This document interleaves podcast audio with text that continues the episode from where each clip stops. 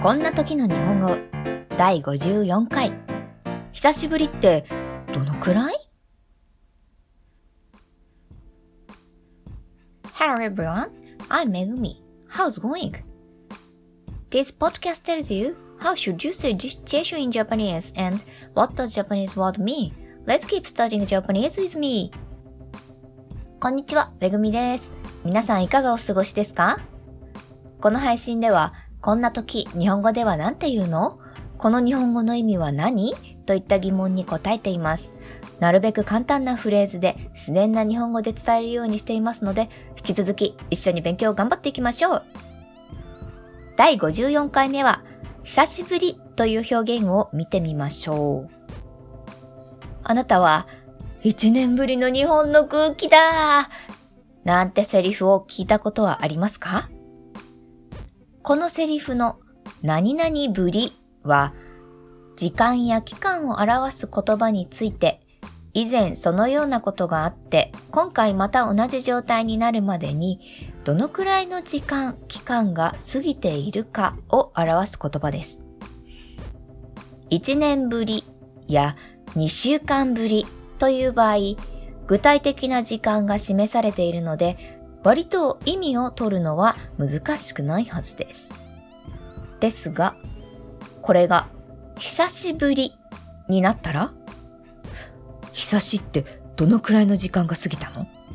と疑問に思うこともあるのではないでしょうか。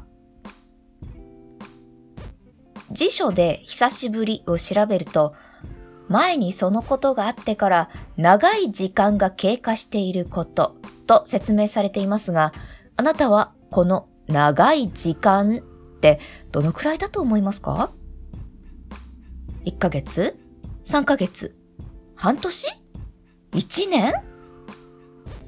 結構長い期間だと思いますよね。でも、実は私たち日本人が、うわー、久しぶりという時は、案外短い期間であることもしばしばあります。例えば、え？一日しか経ってないのに、めっちゃ久しぶりな感じする。みたいにも使えるんですね。なぜこんな差が生まれてくるのかといえば、久しぶりが示す長い間は絶対的な長さではなく、状況や人間関係に応じた相対的な長さだからです。つまり、言葉を発している人から見て、期間が長いことを示しているんですね。だから、自分と折りが合わない人には、一週間会わなくても、久しぶりですね、なんてあんまり言わないし、逆に大好きな友達とは一日会わなかっただけで、やだ、久しぶりな感じしちゃう、と大げさに表現します。言葉は自分の価値観を表すもの。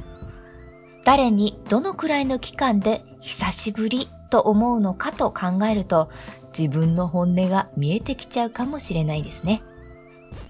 それでは第54回目の配信はここまでとします。That's all for today. If you have any comments, please post it on my blog. See you next time. Bye!